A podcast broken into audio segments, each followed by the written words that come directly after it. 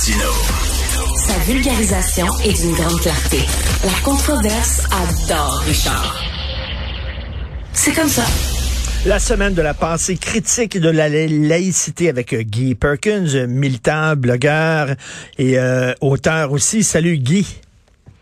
Salut Richard. La semaine dernière, tu as avalé une bouteille complète de, de, de somnifères homéopathiques. Tu devrais techniquement et cliniquement être mort. Comment tu t'es senti? J'ai vécu une, une expérience de mort imminente, Richard. et, par contre, vu que vu que je demeure à Québec, j'ai pas traversé le tunnel parce qu'on n'en a pas. j'ai pas vu, j'ai pas vu la lumière. Est-ce que tu t'es senti un peu fatigué quand même? Zéro pin bar. Zéro, zéro, pin, bar. Encore une fois, je, ben, comme je, t'avais dit la semaine dernière, j'avais fait l'expérience le, le dimanche qui précédait, donc en deux fois en 48 heures. La seule chose que j'ai ressenti, c'est un rush de, de sucre. Et, que je me sentais plutôt super excité là, puis euh, et puis l'histoire de, de, mort imminente évidemment c'est une blague là, mais euh, ben, mais non absolument pas, aucunement fatigué. Ben donc, c'est ça, c'est du sucre finalement. Là. Donc, euh, c'est du sucre. C'est de l'arnaque. Et là, je reviens là-dessus. Comment ça se fait qu'on vend ça dans les pharmacies? Je ne sais pas. J'en profite justement parce que je, fais un lien avec ça parce que la semaine passée, tu m'avais partagé un article où euh, ça parlait de la, parce qu'on parle d'expérience de, de, mort imminente. Tu m'avais partagé un article sur la vie après la mort. Puis encore là, j'ai un petit reproche à faire au journal parce que le titre est un petit peu trompeur parce que ça disait la vie après la mort, un mythe ou une réalité. Puis euh, ça faisait référence à, à, des études publiées par le docteur Sam Parnia qui, qui faisait l'étude justement des cas sur l'activité cérébrale après euh, un arrêt cardio-respiratoire, parce qu'il faut faire quand même une distinction entre un arrêt cardio-respiratoire puis la mort comme, telle, parce que tu peux faire un arrêt cardio-respiratoire, mais cliniquement, tu n'es pas mort parce qu'il y a hmm. encore de l'activité cérébrale. Euh, donc, c'est un petit peu ça qui démontrait, parce que la question que les, les, les gens en neurosciences vont se poser essentiellement, c'est en arrêt cardio-respiratoire, pendant combien de temps euh, l'activité cérébrale? Traditionnellement, on pensait que c'était jusqu'à 10 minutes. Puis là, ben, lui, les découvertes qu'il a fait, c'est que c'était, ça c'était au-delà de ça.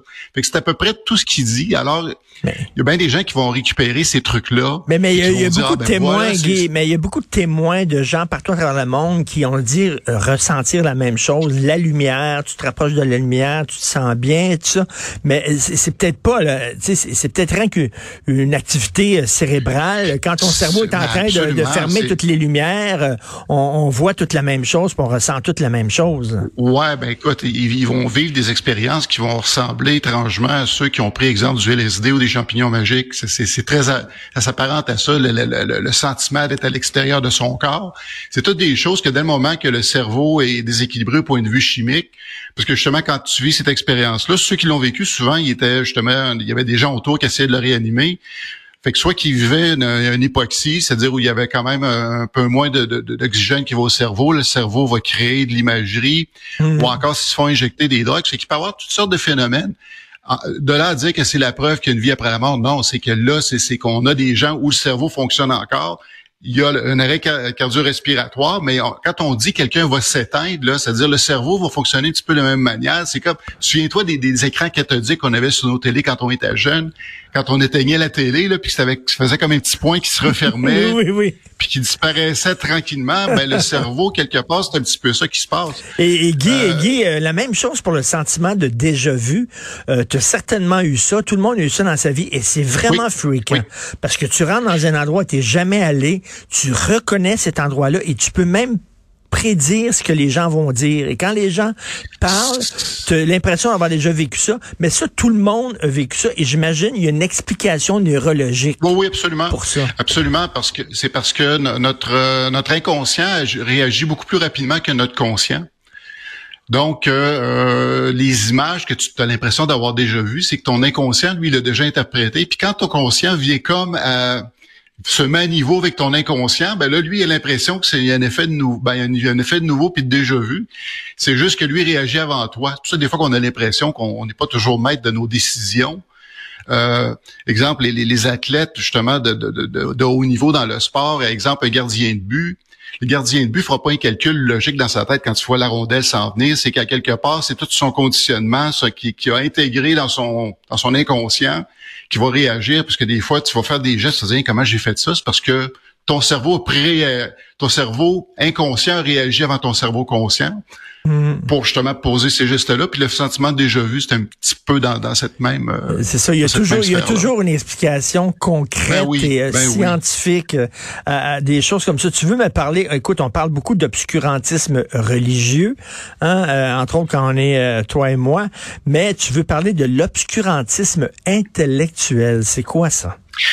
Ouais, mais c'est intéressant. Je pense, je savais que ça allait t'intéresser. Puis euh, ça encore là, tu, m'inspires beaucoup de ce temps-ci, Richard, là, quand tu as, publié ton, ton, ta chronique la semaine passée qui parlait des gens qui en auraient le bol du wokisme. Puis ça, me ramenait à ça parce que dans le fond, il y a trois phénomènes qui, qui, vont s'interrelier qu'on qu'on oublie souvent. Évidemment, il y a l'obscurantisme religieux, il y a l'obscurantisme intellectuel, puis il y a le phénomène aussi qu'on appelle de DPT. Ça, c'est un terme qui avait qu'on pourrait traduire en français comme de la profondité. Là. Ah je pense qu'un terme correct, ce serait de dire de la fausse profondeur. Ça, c'est euh, le, philosophe Daniel Dennett qui, euh, qui l'a euh, qui l'a présenté. Fait que dans, le, dans le fond, ces, ces, ces trois choses-là visent à tromper, à masquer la vérité pour, avec des méthodes différentes. L'obscurantisme religieux, lui, il, il, cherche à faire une suppression de l'information ou de la science pour justement maintenir en place le système de croyance qui soit pas secoué. Ça, c'est ce qu'on va appeler l'obscurantisme religieux. Le phénomène de DPT, lui, ou la fausse profondeur, c'est de, prendre une déclaration qui semble profonde, mais dans le fond, qui est une vérité de la palisse. Ou encore avec un qui est beau en surface, mais dans le fond, ça n'a pas de sens. en fait, en fait c'est pas c'est pas profond, c'est creux. C'est du de, ce qu'on appelait avant des, des sophistes. Le. Ben, c'est, ça, c'est le genre de truc qu'on va voir souvent sur Facebook, les gens qui vont mettre des belles pensées inspirantes, là, comme l'amour et tout, ce, que vous avez de besoin. C'est ridicule, c'est pas vrai, c'est beau. Mais si tu dis, OK, je vais ne vivre que d'amour, ben, je t'annonce que peut-être que dans les 24, 48, 72 prochaines heures, tu vas mourir, là. Fait que ça, c'est de la fausse profondeur, puis les gens s'amusent à lancer des choses là. Évidemment, c'est un exemple simplet, mais encore là, dans le wokisme, on peut aller là-dedans, puis là, tomber dans des pièges et dire, ben là, si tu penses pas comme ça, tu es une mauvaise personne. Il n'y a pas de place à la nuance, puis à remettre ça dans un cadre plus réaliste. Euh, pour ce qui est de l'obscurantisme intellectuel, c'est là peut-être que tu vas reconnaître le, phénomène que, que, tu décriais la semaine passée, c'est-à-dire c'est de prendre, c'est de faire de l'utilisation de langage complexe ou de toutes sortes de jargon pour masquer un manque de substance ou de rigueur. Ouais. oui, tu sais, il y a des textes des fois universitaires, là, tu dis tabarnouche, tu sais, c'est des gros mots puis que tu as de la difficulté à comprendre, mais ça c'est de la poudre aux yeux finalement pour te cacher littéralement cacher le manque d'arguments. Oui.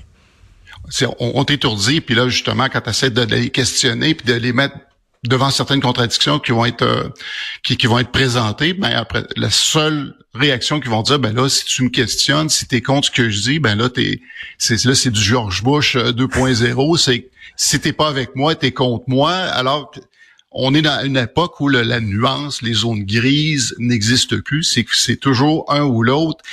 D'ailleurs, la réaction que j'avais eue en lisant ton texte, c'est que c'est drôle de voir des gens qui sont pour la pluralité des, des gens, puis la non-binarité, d'avoir une pensée aussi binaire de dire que mais oui. Si t'es pas avec moi, t'es contre moi. Ça, c'est très binaire. En eh, eh ben oui. Alors, ils disent, nous autres, on est contre la binarité, alors qu'ils ont une pensée extrêmement binaire. Extrêmement binaire, Et, et c'est ça. Donc, utiliser des gros mots euh, pour masquer finalement euh, le, ton, ton, ton peu d'arguments et masquer le vide de ton propos. Et ça, c'est de l'obscurantisme intellectuel. C'est de l'obscurantisme intellectuel. Faut, faut appeler les choses par leur nom. Ben, c'est de plus en plus utilisé, je veux dire, par certaines personnes lorsque, lorsque tu débats avec eux. Merci beaucoup. Merci, euh, Guy Perkins. On se reparle la semaine prochaine. Bon week-end. Salut.